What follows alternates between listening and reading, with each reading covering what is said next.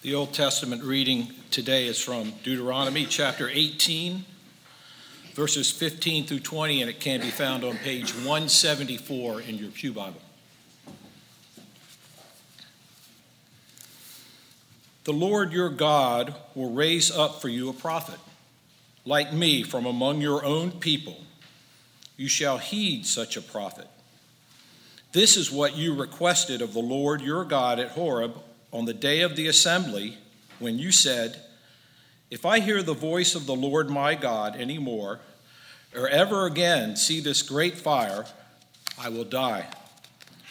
Then the Lord replied to me, They are right in what they have said. I will raise up for them a prophet, like you from among their own people. I will put my words in the mouth of the prophet, who shall speak to them everything that I command. Anyone who does not heed the words that the prophet shall speak in my name, I myself will hold accountable. But any prophet who speaks in the name of other gods or presumes to speak in my name a word that I have not commanded the prophet to speak, that prophet shall die. The New Testament lesson is from the book of Mark, chapter 1, verses 21 through 28, and it can be found on page 910 in your Pew Bible.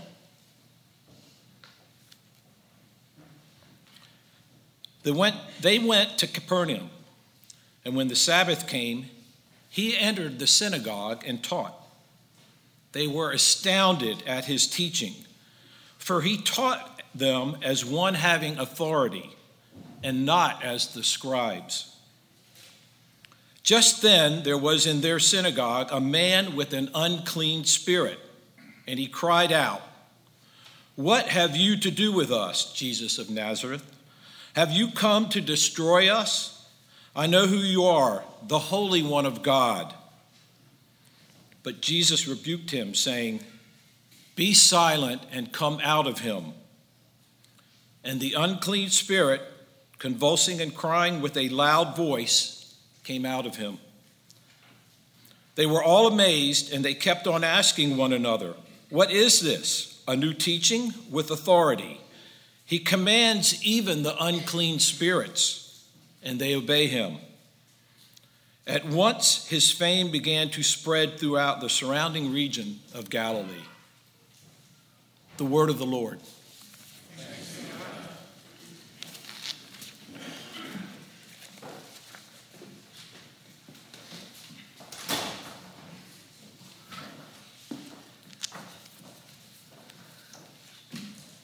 Let us pray. Lord, may the words of our mouths and the meditations of our hearts find acceptance in your sight, for you are our strength and our Redeemer. Amen. The lectionary keeps us in the first chapter of the Gospel of Mark today. Uh, talked a little about this last week and even hinted at it the week before, before that, but Mark's a fascinating gospel. Each of the Gospels has its own unique perspective on the life and ministry of Jesus, but it's clear in Mark that there's an urgency uh, to the ministry of Jesus. He comes preaching, The kingdom is near, the kingdom is at hand, repent and believe the gospel.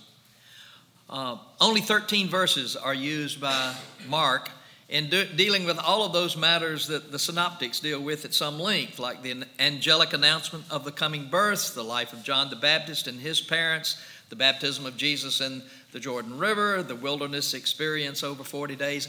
All of that is mentioned briefly, or much of it is mentioned, but uh, Mark doesn't dwell on it because he wants to get to the initiation of this kingdom work and the how it's incumbent upon everyone whom the kingdom comes near to make a decision. Who is this Jesus?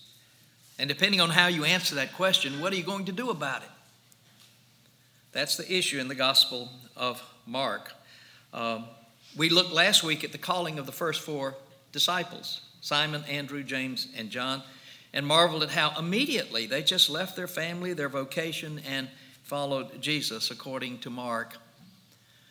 There is, I repeat, an urgency about all of this. The fact that these disciples, these fishermen, immediately respond is a clue. The word euthus in the Greek is used twice in the calling of the fishermen. Immediately they get up and go, set of both bro- sets of brothers. We find it twice in our lesson today. This word euthus sometimes translated just then or at once or immediately, but you can just feel the fast paced action taking place here. In fact, that word is used 10 times in the first chapter of Mark alone. So, who is this Jesus?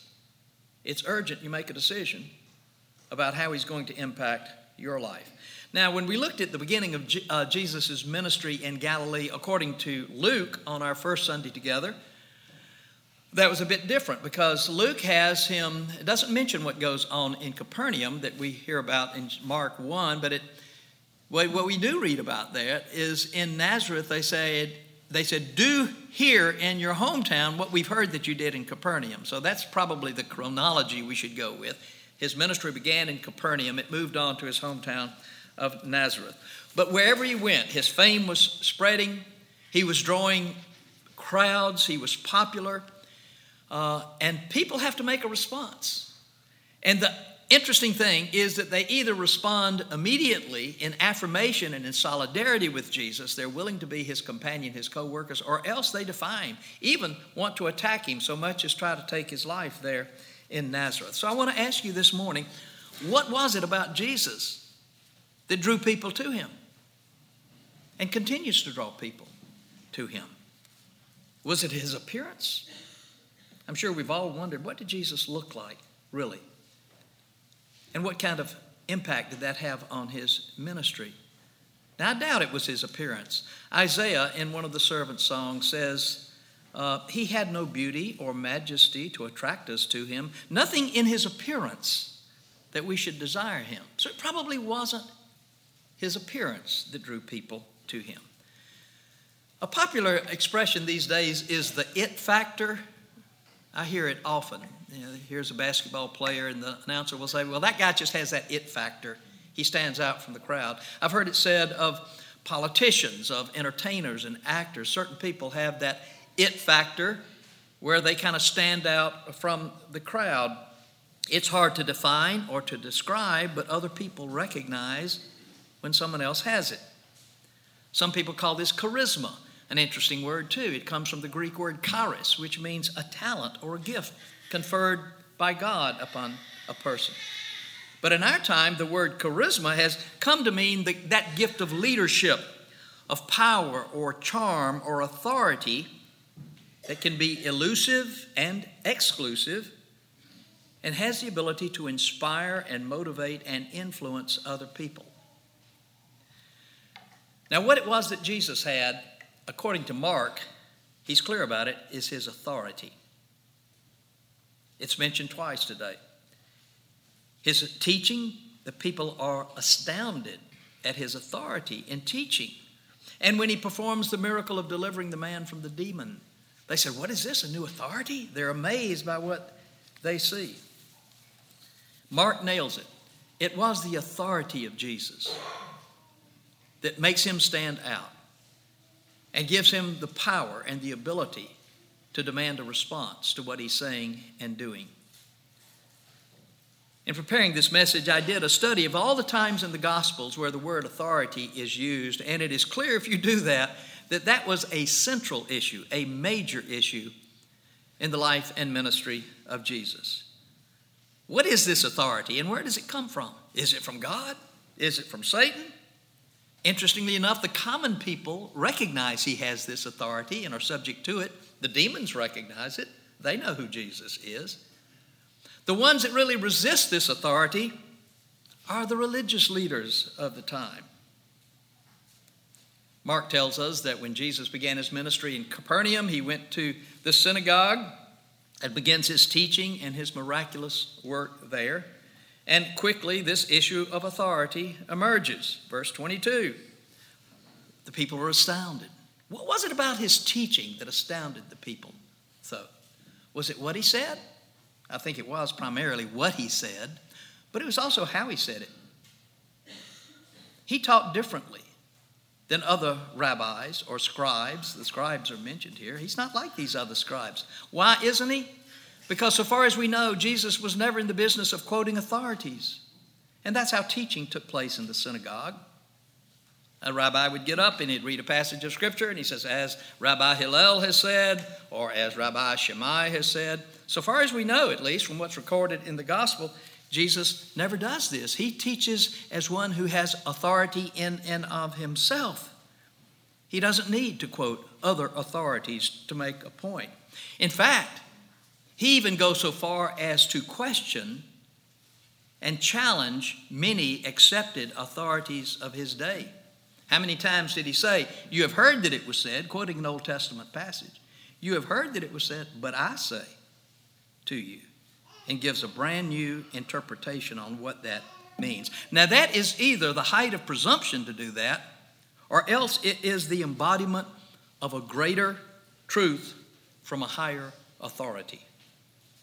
But the, the listeners, the observers, are the ones who have to decide whether this authority is legitimate and whether they will submit to it. When I first began preaching more than 40 years ago now, I know I often, in fact, consistently was quoting other people what they said. Now, who I quoted depended on the audience that I was addressing. That's something all speakers do, preachers as well.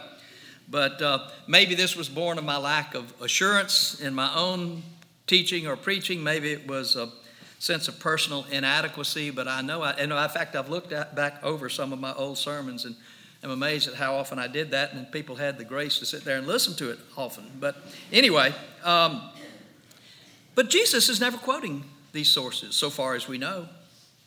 It's almost as if he's graduated from having to quote a source to being a source. He doesn't even just teach the truth, there's something about this man that is the truth the way, the truth, and the life. Now, when I was uh, preaching, if I had been preaching to my seminary classmates or the professors in a chapel service, I would more likely quote Tillich or Bonhoeffer or Kierkegaard or Niebuhr or one of these uh, philosophical theologians to impress my listeners. If I were preaching to Presbyterians in the rural church I served, I would often quote Calvin. They like that. If I was preaching in a Methodist church, I'd quote Wesley. That went over big in a Methodist church. Or Baptists like to hear from Billy Graham, that kind of thing. When I was in Virginia, I would quote Thomas Jefferson. All Virginians love Thomas Jefferson. And in Mississippi, when I was there, when I grew up there, and when I went back there later to serve a church, I would quote a Mississippi writer like William Faulkner or Eudora Welty or Stephen Ambrose or John Grisham or Willie Campbell or Willie Morris or Shelby Foote or Greg Iles or William Alexander or Walker Percy or Alice Walker or Tennessee Williams or Larry Brown or Richard Wright or Kathy Stock. You see, Mississippi is woefully inadequate in everything defined, refined culture wants, except for their literary figures and their musicians. They do a pretty good job there, despite uh, other things in Mississippi. I had a parishioner say to me one time, You know, Danny, I'm not so much interested in what Niebuhr or Calvin says. I'd like to know what Danny Massey says.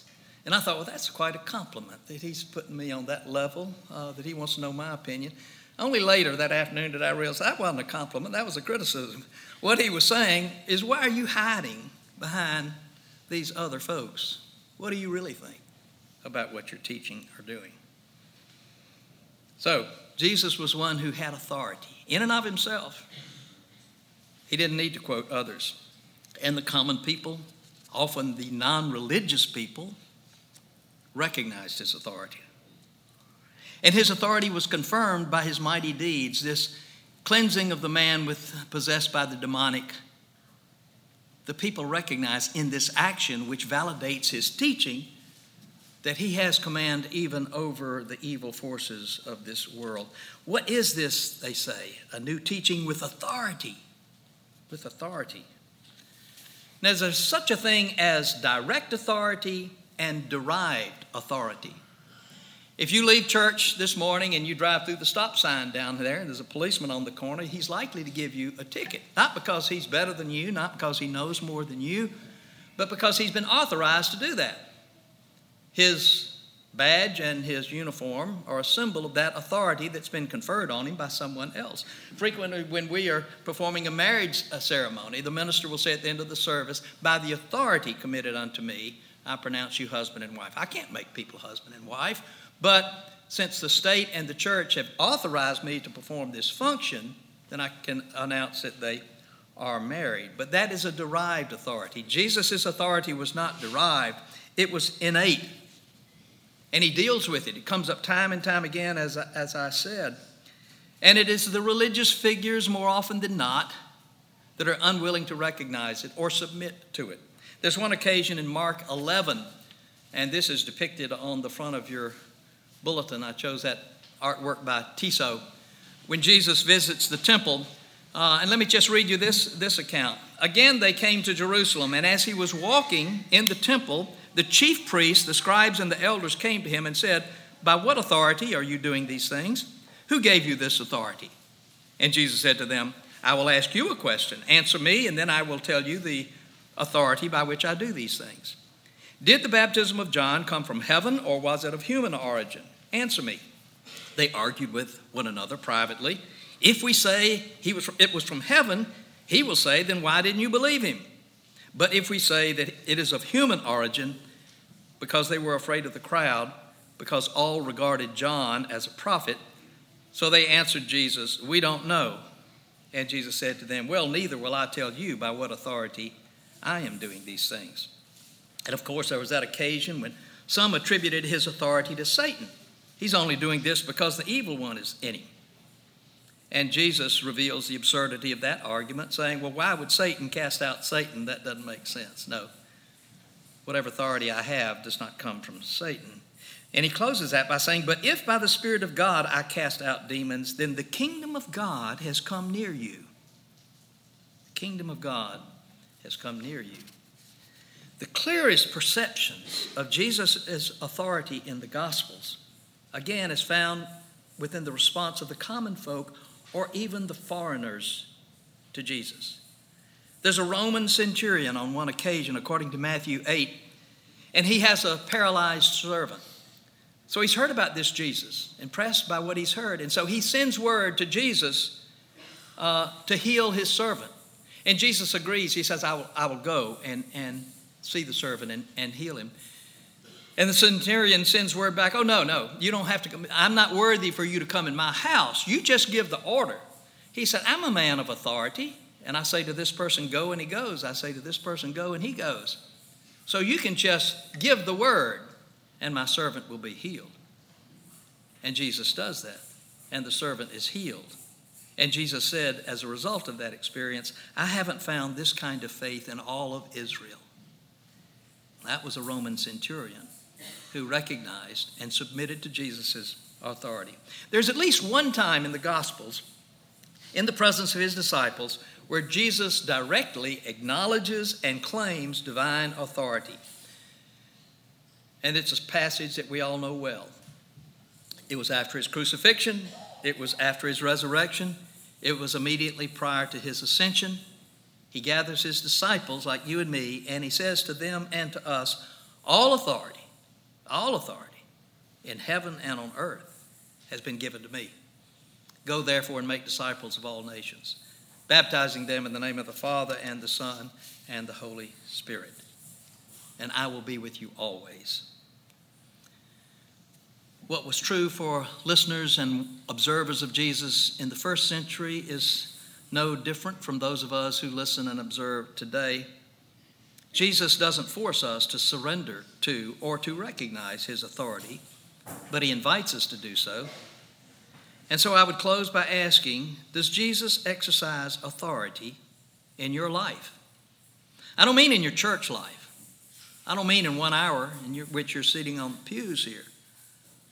But is he the authority in every aspect of your life? Because he's not content to be just in part of your life. Is he exercising authority in your financial life? How you respond in your matters of stewardship will probably indicate that. Is Jesus exercising authority in your marriage, in your family? What about in your political life? Do your political views reflect your understanding of the gospel? What about your social life, your vocational life? Or, as some do, do you call uh, Jesus your Savior, but love Him not? Do you call Him your teacher but don't heed his instruction? Do you call him your friend but you don't trust him? Do you call him Lord but refuse to be obedient? You know, everybody wants Jesus to be their Savior. But some who want Jesus as their Savior are not willing to let Him be their Lord.